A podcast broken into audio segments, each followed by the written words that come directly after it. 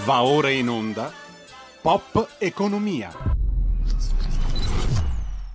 Radio RPL, diamo subito la linea ad Alessandra Mori, abbiamo già collegato anche Massimo Vitonci, il primo ospite di Pop Economia, 02 66 20 35 29 per andare in diretta con loro, inviate fin d'ora i vostri Whatsapp invece al numero 346 642 7756. Bentrovata Alessandra.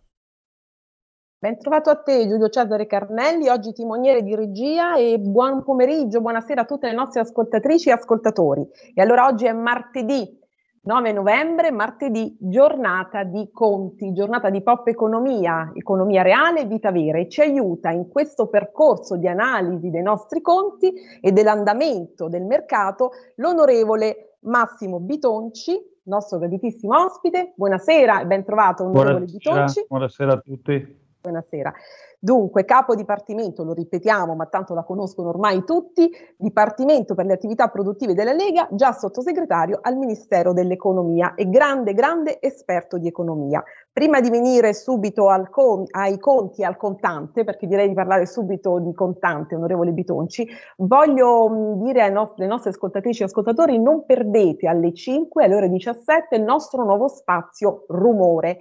Oggi un ospite davvero straordinario Eike Schmidt, il direttore delle Gallerie degli Uffizi di Firenze, eh, un vero innovatore, un personaggio molto particolare che sta ridisegnando, riprogettando il modello del turismo agli Uffizi di Firenze, ma anche proprio l'idea, sta innovando proprio sull'idea del turismo in generale. Chissà perché poi eh, tutti questi visitatori sono veramente scie di visitatori agli Uffizi di Firenze, quindi a giudicare dai numeri Schmidt con la sua scommessa sta vincendo. E la notizia che fa rumore è questa. Eh, saranno spedite, voleranno in Cina e precisamente a Shanghai dagli uffizi molti capolavori, ehm, molti nostri capolavori, da Botticelli a Raffaello a Canaletto, dieci mostre con opere d'arte da parte degli uffizi verso la Cina. E quindi la Cina ha fame di bellezza, dice Schmidt, e gli uffizi la sazieranno. E questo ehm, porterà crediamo, eh, questa è la sua scommessa, un grande ritorno economico. Ed eccoci allora ai nostri conti. Contante, onorevole Bitonci, questo contante allora dal primo gennaio cala da 2.000 a 1.000 euro la soglia massima per le transazioni in contanti. Ecco qua, questa è la battaglia della Lega, oggi l'ho sentita anche stamane Rai 3 che battagliava insomma lì in trasmissione. Allora, a che punto è tutto questo? E, mh, si dice che si fa la lotta all'evasione, ma è vero? Quanto sono efficaci queste misure per l'evasione? Falso, vero? Ci dica lei. E intanto un saluto a tutti e grazie per, per l'invito. Cioè, c'è un tema direi assolutamente eh, pregiudiziale che è quello che attraverso la diminuzione del, dell'utilizzo del contante non si fa lotta all'evasione. Cioè, e, e l'esempio che ho fatto anche stamattina, ma ormai lo dico da, da, da, da molto tempo, è che se noi guardiamo altri paesi, per esempio la Germania, ma anche tutti i paesi del nord, la Finlandia, la Svezia, l'Inghilterra, l'Olanda, beh, il paese cioè la lista è veramente molto, molto lunga. In tutti questi paesi non esiste una effettiva limitazione del contante, c'è un eh, però maggior utilizzo degli strumenti di pagamento eh, elettronico e questo è stato ottenuto senza la diminuzione del contante, quindi il trasferimento del contante eh, è libero in questi paesi, ma sono state fatte delle politiche per incentivare l'utilizzo dei sistemi di pagamento elettronico. E, è anche per quello che io anche stamattina, ovviamente in uno spazio che non è quello di, di, di RPL, ma insomma uno spazio diverso, con la conduttrice abbiamo discusso e anche gli altri presenti, soprattutto con, uh, con il rappresentante della, di, di, della, della sinistra.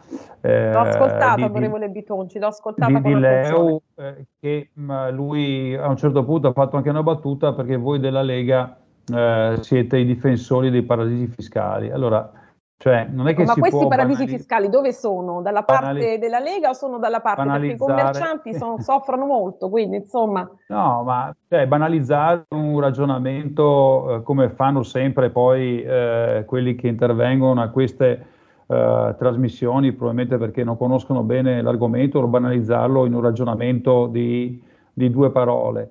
Cioè, l'utilizzo del contante serve, serve soprattutto alle categorie più deboli, è un errore limitarlo perché è una libertà eh, assoluta. Io ho eh, dimostrato stamattina con i numeri eh, che l'utilizzo del cashback, che è stato un investimento che ha voluto fare il governo Conte 2, eh, molto pesante in termini economici perché è costato insomma qualche miliardo, eh, in realtà ha, un, ha, aumentato le transazioni con sistemi di pagamento elettronico, quindi sicuro, però è stato assolutamente riservato a chi, a chi, utilizzava già i sistemi di pagamento elettronico, quindi non è cambiato assolutamente nulla. nulla. Mentre se noi guardiamo eh, gli ultimi dati dell'economia non osservata o non osservata, eh, che sono della CGA di Mestre, eh, che fa sempre delle ottime analisi sì. quasi settimanali su temi anche molto delicati e scottanti, c'è la dimostrazione che in alcune zone del paese non è cambiato assolutamente nulla. Cioè io continuo a dire ormai da anni che se tutta la filiera è, mh, diciamo la parola mh, giusta da dire, in nero, cioè eh, in contanti, sia eh, dalla fornitura fino all'utente finale, il sistema di pagamento elettronico non cambia, non cambia assolutamente, assolutamente nulla. Eh, certo, eh, invece che nel nord la situazione è assolutamente diversa, quindi abbiamo un'evasione dell'IVA che va dal 18% al 22% della, della Calabria e non, e non perché, eh, perché eh, noi siamo i soliti leghisti, che non c'entra niente la questione territoriale, c'entra che i dati dell'evasione dell'IVA, cioè dell'imposta sul valore aggiunto, che è l'imposta sui eh, consumi, eh, sono dati che eh, ci, ci indicano che ci sono delle filiere che sono totalmente fuori campo IVA e che quindi l'introduzione e riduzione del contante non fa nulla perché se le transazioni avvengono in contanti per qualsiasi importo perché tanto alla fine non c'è eh, l'emissione di fattura e scontrino, mh, mm, eh, co- cosa cambia rispetto alla diminuzione del conto? Assolutamente nulla. Questo cambia. Anche perché, onorevole Bitonci, mi scusi se la interrompo, ma non soltanto i soliti leghisti, ma anche m- altri dicono insomma che siamo tornati al governo Monti. Si scrive Draghi, ma si legge Monti, cioè 11 anni indietro. Come mai questa sterzata eh, indietro, diciamo? Ma intanto è già positivo il fatto che sia stato cancellato il cashback, eh, è una, una, misura che ha capito anche il ministro Franco, eh, ma eh, anche il premier Draghi, che era una misura assolutamente inutile, cioè uno spreco di risorse, anche perché ci sono stati parecchi abusi, nel senso che il, come vengono scritte mh, ovviamente molte volte le norme, con eh, il pagamento attraverso importi frazionati, c'è gente che ha avuto il premio eh, magari frazionando di moltissimo, quindi utilizzando la, il bancomat o la carta di credito per fare piccoli pagamenti a danno poi del, e l'ho spiegato stamattina, ovviamente avevo davanti delle persone che non volevano capire quando ho parlato che ogni transazione costa soprattutto all'esercente, al commerciante, cioè che il tema eh, del, dei pagamenti elettronici va trattato, come ho fatto io quando ero sottosegretario al Ministero dell'Economia, che avevo, avevo aperto un tavolo con Nexi, con eh, eh, l'American Express e le, tutte le altre, per citarne alcune, insomma, tutte le altre eh, varie attività eh, che ovviamente operano nel, nel, settore delle transazioni attraverso strumenti di pagamento elettronico, anche quelle nuove, eh, anche Satispay, anche tutte quelle nuove eh, tipo di, di, di, pagamenti che vengono effettuati attraverso le app e i cellulari per fare in modo e far capire che sotto un certo importo, noi avevamo stabilito i 25 ma anche i 30 euro, non dovesse esserci nessun costo per l'esercente. Perché nel momento in cui ho fatto l'esempio che mi è stato suggerito proprio dai benzinai, cioè dall'associazione dei benzinai, sì e anche stamattina quando ho fatto questo esempio un po' ridacchiavano, insomma. Ma sì, sì, ho visto, ho visto. Se tu, se tu eh, fai un pieno di benzina, per il benzinaio c'è il margine per pagare la commissione e il costo del POS. Se uno va dal distributore di carburanti e c'è tanta gente che è in crisi e non fa il pieno, magari fa i 5-10 euro, eh, il margine che resta al benzinaio è praticamente zero, perché il costo delle commissioni e quello che viene pagato per ogni litro di benzina eh, da parte ovviamente delle aziende fornitrici dei benzinai, quindi delle grandi compagnie, Immagine è, è ridicolo per ogni litro di benzina. Quando uno va a acquistare 4, 5, 6, 7, 10 litri di benzina, a questo punto non c'è più margine, quindi il costo è, eh, supera quello che è il ricavo del, benzina, del benzinaio. Quindi bisogna trattare il tema soprattutto sulla questione del costo delle commissioni bancarie e il costo del POS per gli esercenti perché questo è il tema. Quando un esercente ci rifiuta il pagamento e ci dice a me costa, è logico che eh, alla fine uno paghi in contanti per sapendo che al eh, commerciante questa cosa eh, la subisce in prima persona. Quindi il tema del contante è un tema eh, che viene affrontato in maniera assolutamente demagogica. Noi diciamo che per combattere l'evasione ci eh, vogliono altri Bitonci abbiamo una telefonata, sicuramente qualche ascoltatore che vorrà chiederci notizie sul contante. La prendiamo subito. Sì. Pronto? Buonasera, prego. Buonasera, buonasera eh, sottosegretario. Per quanto riguarda il discorso della CGA di Mestre, in una ricerca ha stimato che ammontino a circa 200 miliardi che, quello che è eh, il, il nero eh, prodotto da 3 milioni e mezzo di lavoratori che, lo sappiamo benissimo tutti, sono dalla Campania in giù.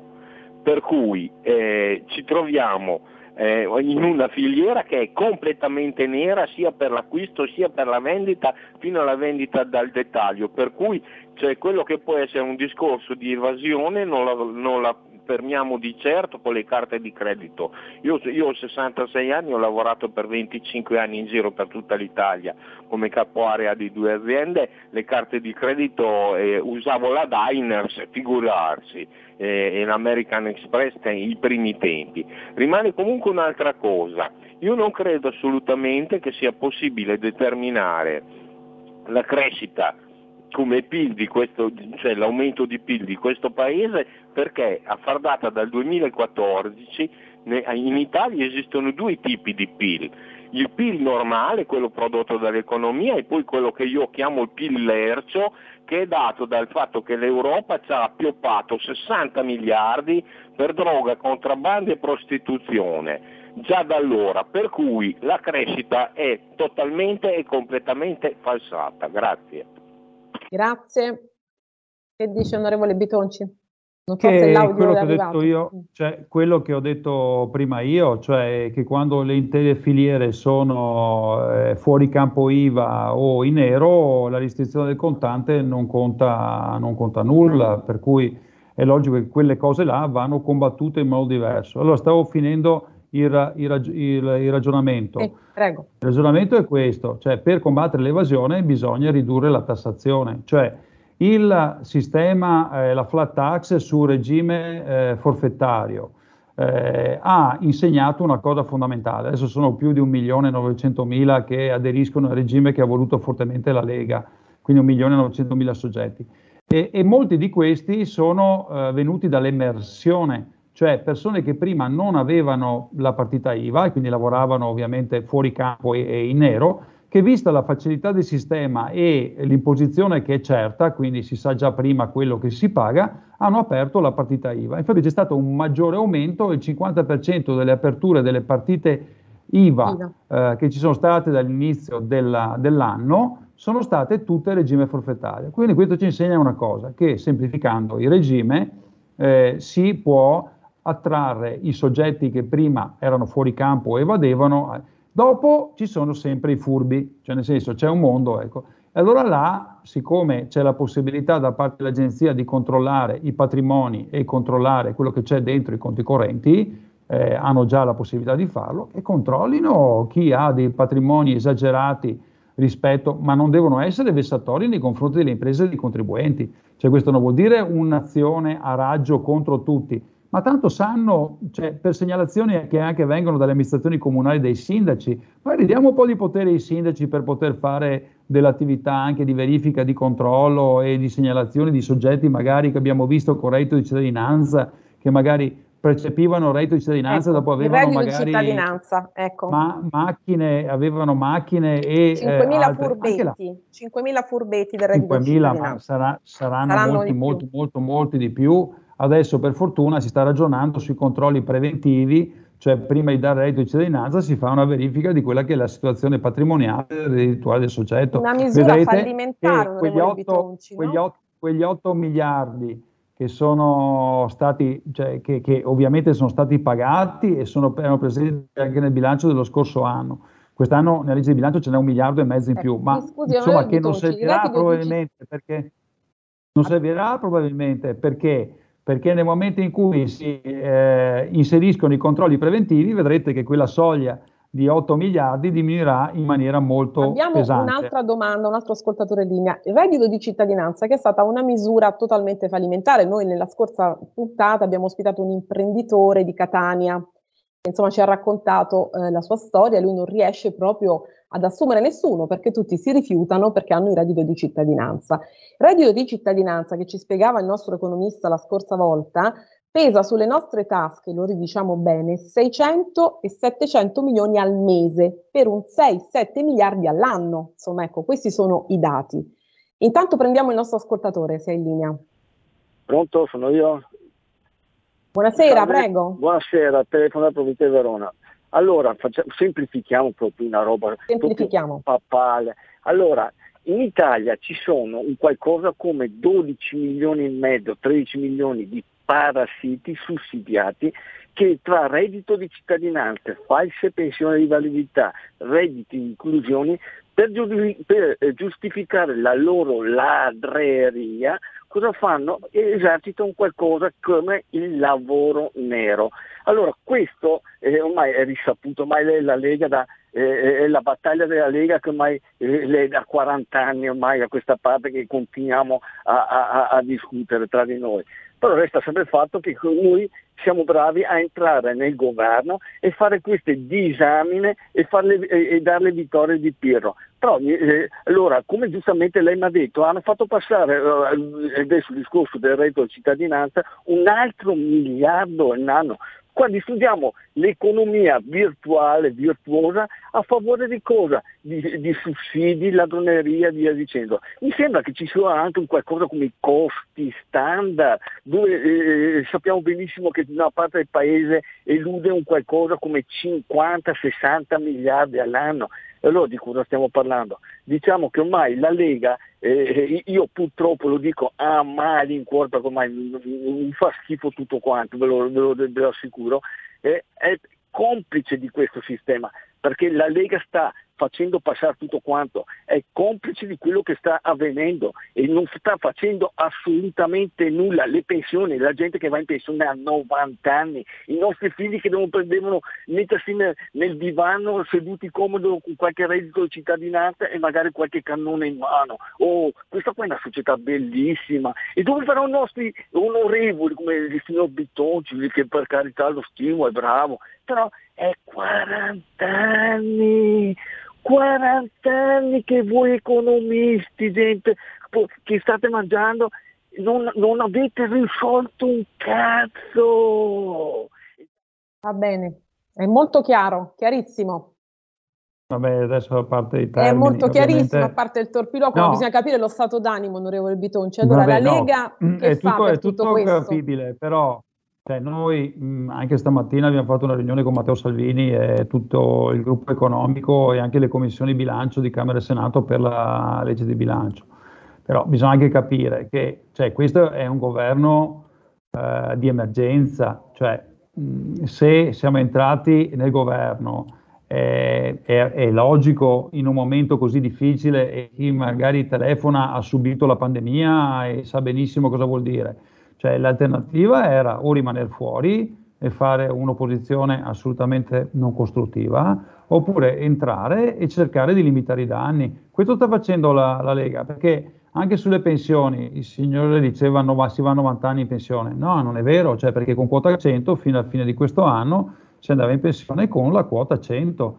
Se non c'era la Lega al governo, magari ci, tro- ci saremmo trovati con quota 104, 105 o ritorno alla Fornero. Invece con una lunga trattativa si è arrivata a 102 cioè che vuol dire insomma 62 anni e 38 anni di contributi, che, insomma, che è ancora, cioè, che è ancora una, un, un, ragionamento che, che, che, porterà, vale solo un anno, perfetto, il prossimo anno faremo un'altra battaglia ancora, se non c'era la Lega probabilmente il regime proprietario sarebbe scomparso, tutti gli altri sono contrari alla flat tax del 15% del regime forfettario. Se non fossimo stati al governo non ci sarebbe stato questo. Il reddito di cittadinanza, se non fossimo stati al governo, probabilmente saremmo andati avanti con questo sistema. Invece la Lega ha posto le basi perché ci siano i controlli preventivi e come dicevo prima porterà a un notevole risparmio. Cioè, è logico che la nostra azione non è un'azione di centrodestra eh, al governo, è un'azione di mediazione in cui si cerca di parare i colpi e trovare delle, delle soluzioni che siano mediane, però considerate il fatto se non fossimo stati al governo cosa sarebbe successo. Cioè tutto e qua, allora, cioè, è logico che della noi, Lega, noi ci prendiamo tutte quante, ci prendiamo tutte le nostre parole, che è giusto che sia, molti neanche non, non si rendono conto, per esempio, io, anche l'anno scorso, durante la pandemia, tutti erano chiusi in casa e stavano a casa, io venivo su e giù con la mia macchina ogni settimana a Roma e, e per, per, fare l'attività parlamentare, per scrivere quelle norme che poi insomma sono state d'aiuto a tutti quanti i cittadini, sono stato relatore del decreto sostegni 2, abbiamo fatto giorni e notti, giorni e notti, giorni e notti per dice, è il tuo lavoro. Allora, onorevole sì, Bitonci, un'altra telefonata. Non è che siamo qua a fare niente, eh, cioè, onorevole Bitonci, un'altra telefonata e poi cerchiamo di chiudere col super bonus e vediamo questa un'altra battaglia della Lega, forse qualcosa qui abbiamo spangato. Prego, buonasera. Buonasera, telefono da Brescia, mi sentite? Benissimo, perfettamente. Buonasera ecco, a lei. Allora, volevo dire, sì, io sono partita IVA, allora volevo dire, quando è che la Lega si mette di punto in bianco e incomincia a dire ascoltate se, o fate così o se non me vado fuori dal governo faccio saltare il governo. Perché non è possibile che adesso dopo, dopo mesi di tasse eh, lo Stato mi viene a chiedere gli anticipi del, delle fatturazioni che ancora non so se le farò ma dove esiste ma neanche in Amazzonia esistono queste cose qua cioè io devo pagare già il 70% di tasse quest'anno e lo Stato mi chiede il 90% di quello che guadagnerò, forse, ma, ma siamo rimbambiti. Alessandra, è accaduto, ma a te. Abbiamo capito perfettamente, lo stato d'animo è questo, bisogna comprendere perché le difficoltà ah, sono molte. Onorevole proposta, noi abbiamo questa proposta che è stata presentata al governo, lo faremo anche in forma di emendamento al bilancio che prevede la rateizzazione degli acconti nell'anno successivo. Che questa è una proposta importante, proposta, la sta portando sì. avanti il, eh, Alberto Gusmeroli. Sì, ne abbiamo collega, parlato nella scorsa puntata con Gusmeroli, la rateizzazione, Insomma, esattamente. Sinceramente, cioè, eh, gli acconti ci sono sempre stati, la Lega è l'unica che porta avanti una proposta di questo tipo, Io ripeto, siamo qua per prenderci tutte le parole possibili e immaginabili, però insomma è un po' ingeneroso il fatto di dire che non, cioè odio che noi tentiamo, lavoriamo, dopo ci sono delle mediazioni, qualcosa passa, qualcosa non passa, per esempio sulle cartelle, cioè io sono quello che ha fatto la, la rottamazione, il saldo straccio, la pace fiscale del 2018, l'ho seguita interamente io nel 2018, come anche il regime forfettario, so bene quello che eh, si può fare. Adesso noi faremo la, la proposizione ovviamente di una rottamazione eh, dell'anno 2019, 2018-2019 eh, e lo faremo in legge di bilancio sperando che il governo ci dia parere favorevole, ma pro- è probabile che questa nostra proposta vada anche avanti. Cioè, questo è il nostro lavoro, cercare di eh, modificare eh, le norme che magari mh, non sono propriamente eh, di gradimento dei cittadini o della Lega. Benissimo, onorevole Bitonci, è la, letta, è la, Lega di lotta che insorge. Noi dobbiamo capire perché sono i problemi veri, l'economia reale, la vita vera. Questo è al di là delle beghe della politica. Una, un minuto soltanto sul super bonus 110%, villette, cancellazione del tetto ISEE a 25.000 euro. Questa è un po' una vittoria della Lega. Perché è proprio di ieri l'hanno Allora, in realtà non c'è ancora in legge di bilancio, è che c'è un, già un parere, diciamo così, di massima favorevole, però Eh, adesso aspettiamo il testo definitivo perché questa è una cosa più unica che rara, insomma non abbiamo ancora il testo definitivo della legge di bilancio e siamo già a novembre e quindi sappiamo già che ci sarà solo un giro al Senato e poi la fiducia alla Camera sul, sul testo. E, infatti le, gli incontri che stiamo facendo eh, in, questi, in, questi, giorni è per concentrare gli emendamenti tutti quanti al Senato, tra cui ci saranno anche gli emendamenti di cancellazione dell'ISEE o di, eh, di aumentare l'importo, perché 25 ml di ISE per mh, mm, la ristrutturazione della casa vuol dire che molti saranno esclusi, la troviamo una cosa assolutamente ingiusta, ma anche eh, che, che, non c'entra niente con la razza della norma, cioè la norma doveva essere per tutti e non uh, ristretta in, in, questo modo. Poi se ci sono degli abusi, perché ovviamente è uscito in questi giorni le dichiarazioni da parte dell'Agenzia delle Entrate di Ernesto Maria Ruffini, del direttore, dicendo che hanno scov- scovato 800 milioni di abusi, eh, soprattutto sullo sconto in fattura e sulla cessione del credito, ecco, quindi sulle compensazioni che sono importante e assoluta che la Lega ha sempre portato avanti, eh, però ovviamente non è che per, per, i furbetti dopo devono pagare tutti, quindi eh, anche su questo faremo sicuramente battaglia perché ci siano controlli, eh, però che non venga tolto questo sistema che ha ricercato molto il settore dell'edilizia, che è un settore primario per l'economia. Grazie onorevole Bitonci, grazie per la pacatezza e la competenza sempre e per aver partecipato e a prestissimo. Abbiamo terminato lo spazio. Mm, grazie, grazie. di nuovo. Arrivederci. Caro, caro saluto a tutti. Arrivederci. Arrivederci. Porta con te ovunque RPL la tua radio. Scarica l'applicazione per smartphone o tablet dal tuo store o dal sito radiorpl.it. Cosa aspetti?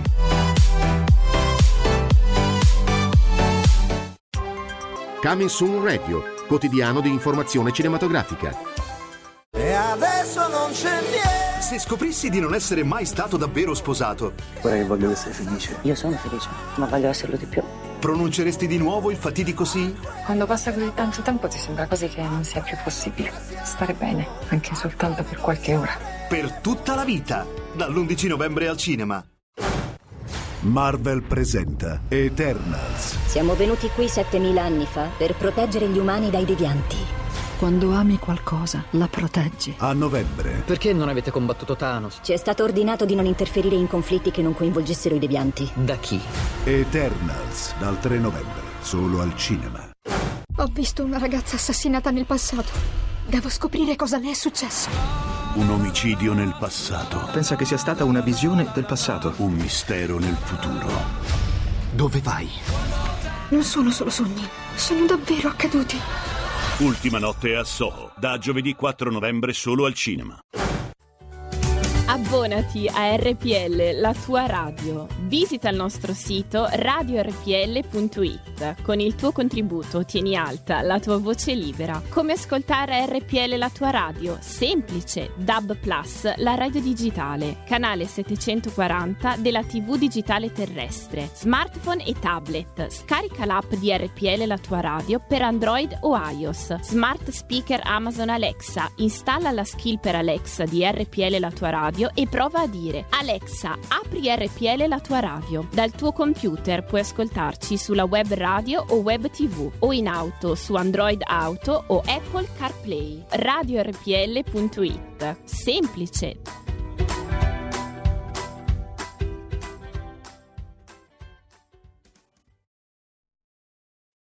Va ora in onda rumore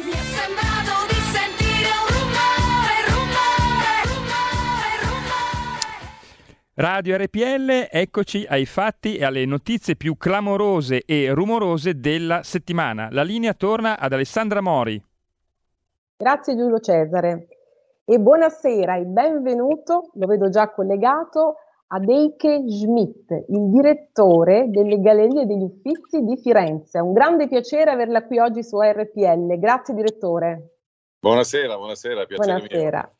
E vedo anche collegata Nicoletta Orlandi Posti, la collega che ci accompagna, perché sa direttore, noi finiamo sempre questa trasmissione denominata Rumore con Nicoletta che ci dà le più belle notizie sull'arte e sulla bellezza e quindi molte volte ci ha portato agli Uffizi e proprio lì a Firenze, dove è lei. Buonasera ah. Nicoletta, benvenuta. Buonasera a tutte e a tutti, buonasera direttore, piacere di averla qui. Piacere mio. Ed eccoci. E allora, direttore, se io comincio a leggere le sue note biografiche, io non la finisco più, quindi insomma cerco di racchiudere in sintesi quello che lei rappresenta. Un curriculum prestigioso, dal 2015 direttore appunto delle Gallerie degli Uffizi di eh, Firenze, primo direttore straniero nella storia del Museo Fiorentino Gli Uffizi, che secondo la rivista, la storica rivista britannica Time Out, è al primo posto nella classifica di miglior musei al mondo. E mm, mi ha colpito molto questo pezzo di Time Out che dice così: ci sono così tante abbaglianti opere classiche agli Uffizi che alcuni visitatori sono stati portati in ospedale travolti dall'emozione. Scrive così Time Out motivando il fatto che il, gli Uffizi sia al primo posto. Firenze, d'altra parte, è la culla della sindrome di Stendhal. E diciamo che lei di emozioni ne sta dando molte ai visitatori, perché mh, vedo che veramente c'è una scia enorme, ci racconta anche Nicoletta tutto questo, e gli incassi vanno molto bene. E la notizia, veniamo subito alla notizia che fa rumore, perché questo, questo spazio appunto si chiama rumore, è proprio quella, eh, la Cina ha fame di bellezza, gli Uffizi la sfamano. E, 10 mostre con opere d'arte di Botticelli, Canaletto Raffaello, che lei fa volare, non metaforicamente, ma insomma veramente, realmente, fino in Cina. Ci racconti lei, direttore? Ecco, sì, ehm, eh, portiamo eh, delle mostre in Cina eh, in maniera da avere eh, una presenza continuativa. Infatti a Shanghai, che da un punto di vista economico eh, per la Cina è eh, più o meno così come New York eh, per gli Stati Uniti, dove il centro politico è Washington, ma il centro economico chiaramente New York, così eh, anche in Cina Shanghai è proprio il centro eh, dell'economia cinese, il grande motore eh, e proprio lì portiamo delle mostre, due all'anno, effettivamente per i prossimi anni, e eh, questo però ehm, portiamo dei assaggi, cioè quindi l'operazione è molto diversa da quella del Louvre che ha portato per anni e anni eh, del, dei capolavori dalle proprie gallerie eh, nel deserto ehm, ad Abu Dhabi, eh, noi invece li portiamo li, eh, per un breve periodo, alla fine, tre mesi, tre mesi e mezza, e ehm, lì c'è un pubblico tale che eh, poi si interesserà, imparerà sull'arte italiana, imparerà sull'importanza delle nostre collezioni e quindi questo avrà un effetto molto molto positivo per, eh, per noi, cioè non soltanto per gli Uffizi ma per l'Italia per, per il paese intero, certo è un volano di, eh, di, prima classe e per giunta noi non dobbiamo pagare per questa pubblicità, ma eh, loro ci pagano invece ci pagano. Eh, per, eh, per eh, cifre buone e poi anche una parte variabile sugli incassi. Quindi un ritorno economico davvero eh, cospicuo per il nostro paese. Questa è una buona notizia perché noi in questa trasmissione partiamo dall'economia, facciamo rumore e poi ritorniamo all'economia. Nicoletta. Sì, no, io Prego penso che questa operazione sia importantissima dal punto di vista economico, culturale e mi piace pensare che portando lì i nostri capolavori, i capolavori del Rinascimento, dell'umanesimo, riusciamo attraverso Schmidt a, a portargli anche quel rispetto dei diritti umani che purtroppo um, non, non, vengono rispettati. Eh, il Rinascimento per noi è libertà, è, è cultura, è, è pazienza, è, coinvolgimento della società e quindi mi fa, mi, fa, mi fa, piacere pensare che esportiamo non solo la bellezza ma anche i diritti umani. Eh, però penso che questa è una cosa che il direttore ha bene chiaro in mente perché lui è sempre stato in prima linea per la difesa dei diritti umani, quindi non sto dicendo nulla di, di sconvolgente presente. Sì, abbiamo in questo momento proprio la mostra su Bernini, Costanza Bonarelli, esatto. eh, che è stata... Volevamo arrivare lì. Ah sì sì, ecco, ero più veloce. no, no, va, fa benissimo che ne parla perché è, è, questo, il suo impegno per i diritti de, civili, a partire da quelli delle donne, ma anche quelli LGBT, cioè le, le, le sue le, le prego, direttore, prego. è stata orientata in questo senso, insomma. Mm, la, la, la, libertà del pensiero, senz'altro, ma eh, ora eh, per la, eh, la, mostra di eh, Costanza eh, Bonarelli, eh, famosissimo capolavoro del Bernini, ma molte persone non sanno la storia tragica di eh, questa donna perché eh, solo un anno dopo, di aver, eh, dopo aver scolpito eh, questo busto che fa vedere eh, questa giovane donna piena di energia, piena di vita, eh, sembra una, è uno dei, di questi busti parlanti che sembrano praticamente vivi, ehm, aveva una fittonata di gelosia e la fece sfregiare, fregiare e quindi questo ehm, è ehm, qualcosa, un problema che tuttora persiste, eh, ex mariti, ex fidanzati che eh, oggigiorno eh, talvolta eh, sfregiano con il coltello, ma in genere eh, eh, buttano l'acido perché è più facile effettivamente, non bisogna nemmeno centrare tanto bene e, e, e, questo è tragico in tutto il mondo e quindi abbiamo messo questa, questo busto di Costanza Bonarelli al centro e Intorno abbiamo messo un saggio fotografico eh, dell'artista contemporanea Ilaria Sagaria che eh, fa vedere ehm, delle donne eh, con eh, il volto, con la testa eh, bendata, con le mani fasciate, perché eh, spesso la gente eh, che, di, eh, che, è oggetto di un uh, attacco di questo genere poi mette subito le mani davanti al, al volto perché fa male ovviamente, fa, fa malissimo e poi si bruciano anche le mani e questo dura per mesi e mesi e mesi questo, questo forte dolore ma è anche un attacco all'identità eh, di eh, ciascuno e quindi per sensibilizzare i nostri visitatori che, che, vengono agli uffizi cercando la bellezza e lo trovano la bellezza, ma eh, per ricordare che la bellezza senza eh, i valori morali, senza etica, ehm, conta poco, cioè è una bellezza che nasce e va via, è anche una cosa eh, molto passeggera, cioè ci vuole proprio la morale, ci vuole l'etica eh, eh, che è in co- sintonia con la bellezza e eh, bisogna cambiare mentalità, cioè il fatto che dopo 300 anni questo è ancora un problema come lo era nel 600 è inaccettabile. Eh, direttore, lei è riuscito in un'impresa dove pochi sono riusciti e l'ha centrata in pieno, quello di avvicinare i giovani all'arte. Ecco, come ha fatto? Ha anche invertito gli schemi, ma ci racconti lei in che modo? Abbiamo eh, pensato non tanto come eh, insegniamo quello che sappiamo noi ai giovani, ma invece come riusciamo a affascinare i giovani, quindi non partendo con il cervello ma con il cuore, anche con le passioni eh, dei giovani. E quindi abbiamo portato anche degli influencer agli uffizi, abbiamo avuto ehm, Martina Socrate di Milano ehm, e abbiamo ehm, poi, Chiara Ferragni, sì, sì, Chiara Ferragni, eh, eh, un'altra lombarda che è venuta da noi eh, e ehm, questo ha fatto sì che già il fine settimana successivo avevamo 27% di giovani in più, però non era una cosa temporanea.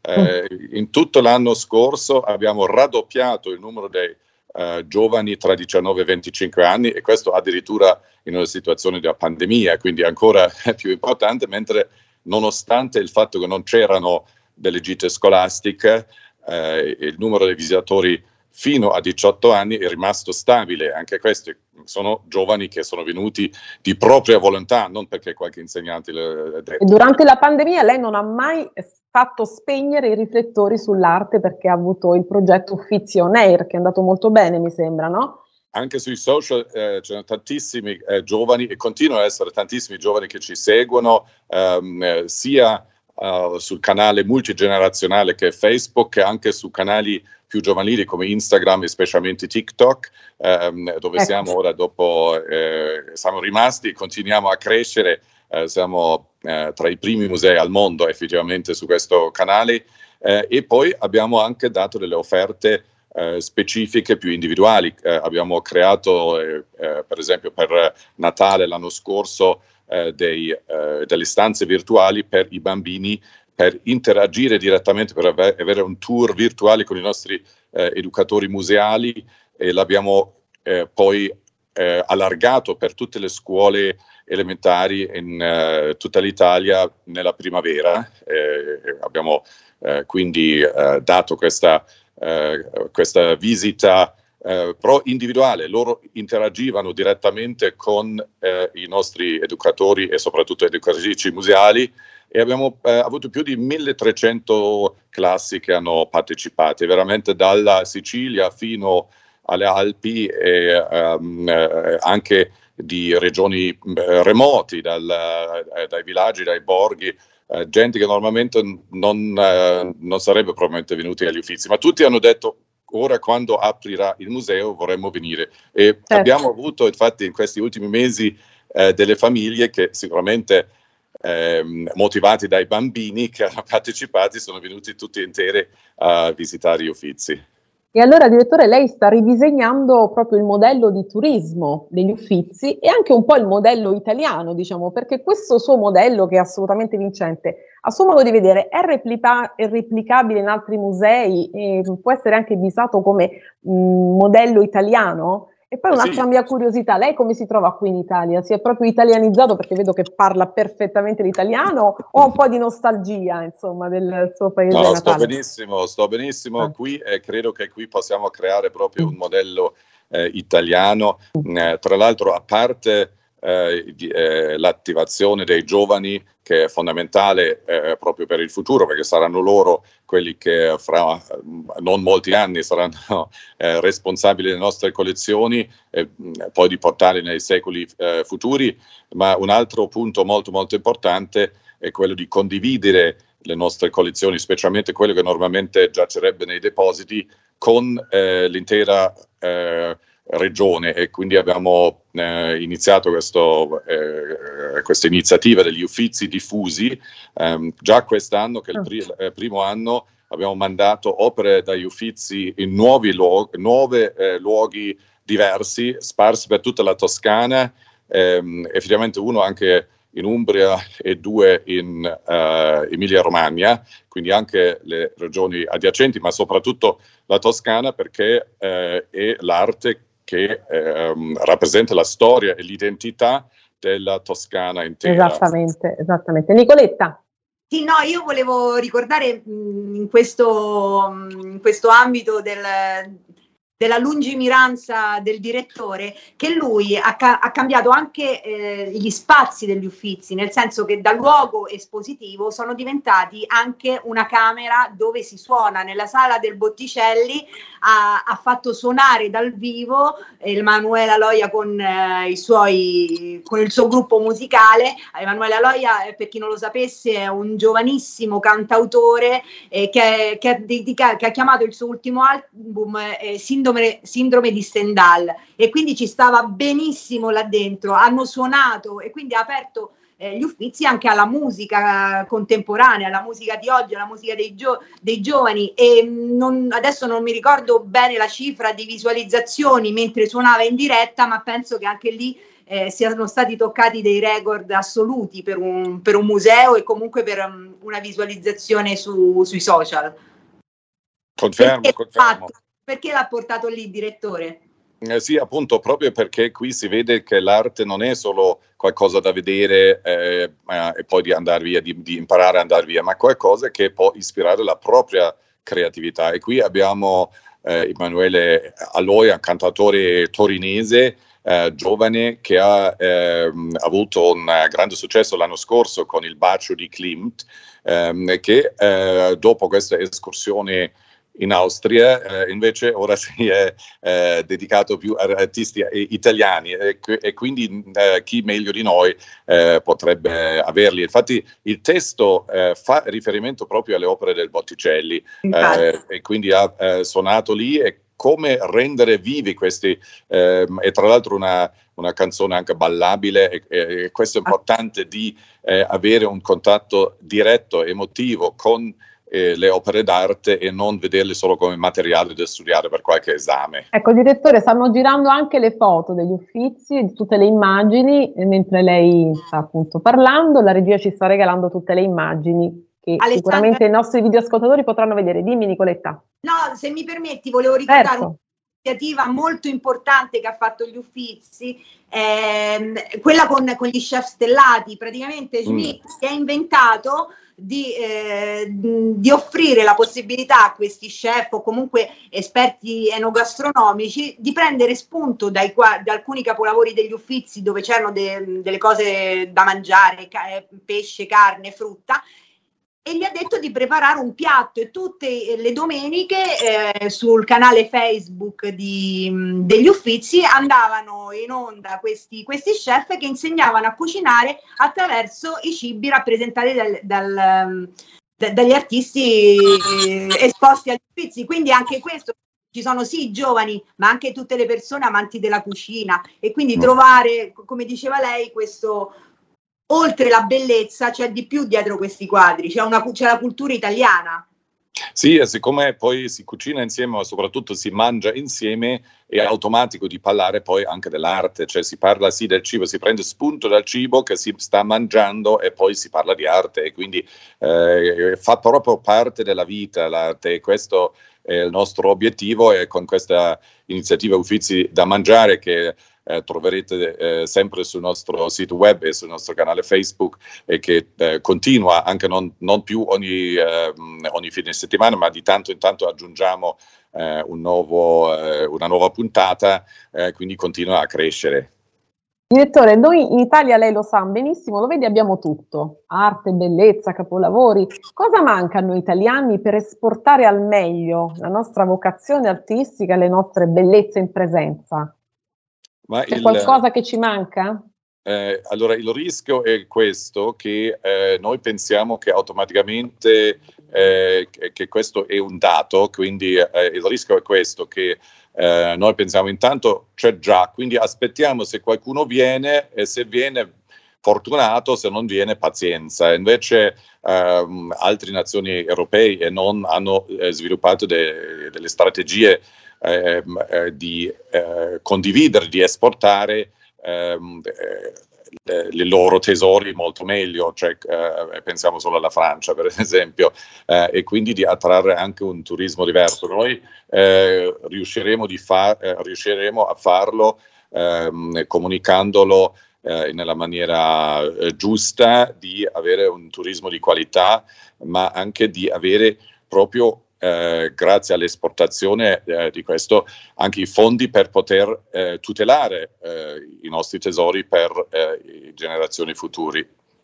Benissimo, Nicoletta, chiudiamo perché insomma il tempo che avevamo un po' concertato con il direttore è quasi al termine. Puoi chiudere tu, Nicoletta? No, io non vedo l'ora di tornare a, a, Firenze, di venirla a trovare agli Uffizi e magari di, di risentirci e di rivederci insieme ad Alessandra. Senz'altro, faremo una grande intervista in presenza con un girato meraviglioso che manderemo qui su RPL. Intanto scorrono ancora le immagini degli uffizi. Grazie, direttore, grazie molto. Ci vediamo a Firenze, Senz'altro. invitati. grazie, grazie e buona serata. Grazie. Buona serata. A presto. A presto. Nicoletta, tu rimani un po' ancora, così chiudiamo in arte e bellezza come sempre. E stavamo parlando di questa mostra che ho visto, adesso la regia ci dà le immagini della ecco. mostra Lo spregio, di cui accennava il direttore, anche tu. Il no alla violenza contro le donne diventa mostra agli uffizi. Sì, ehm, volevo raccontarvi, l'ha, l'ha, già accennata il direttore, eh, la storia di Costanza Piccolomini ecco. Bonatelli. Eh, lei aveva 22 anni, la, era la moglie di, di, un assistente del grande Bernini mentre stava realizzando la fabbrica di San Pietro. Bernini, che aveva 38 anni, quindi molto più grande di lei, se ne innamora. Probabilmente hanno una storia. Una mattina la vede uscire ehm, da ca- da, da, dalla sua casa, vede uscire il fratello Luigi, eh, preso da, da una folle gelosia, la spregia eh, ovviamente Bernini, questo è un reato, però Bernini fu graziato perché era un grande scultore. Per la sua posizione sociale, come accade anche oggi. Eh, Costanza finì in monastero, rinchiusa, cioè oltre a essere vittima aveva anche una colpa e quindi fu rinchiusa lì, poi scrisse una lettera um, al, al, al Papa per chiedere la grazia, le fu concessa, tornò a casa e con il marito eh, avviò un, un'impresa di, di, vendita di sculture.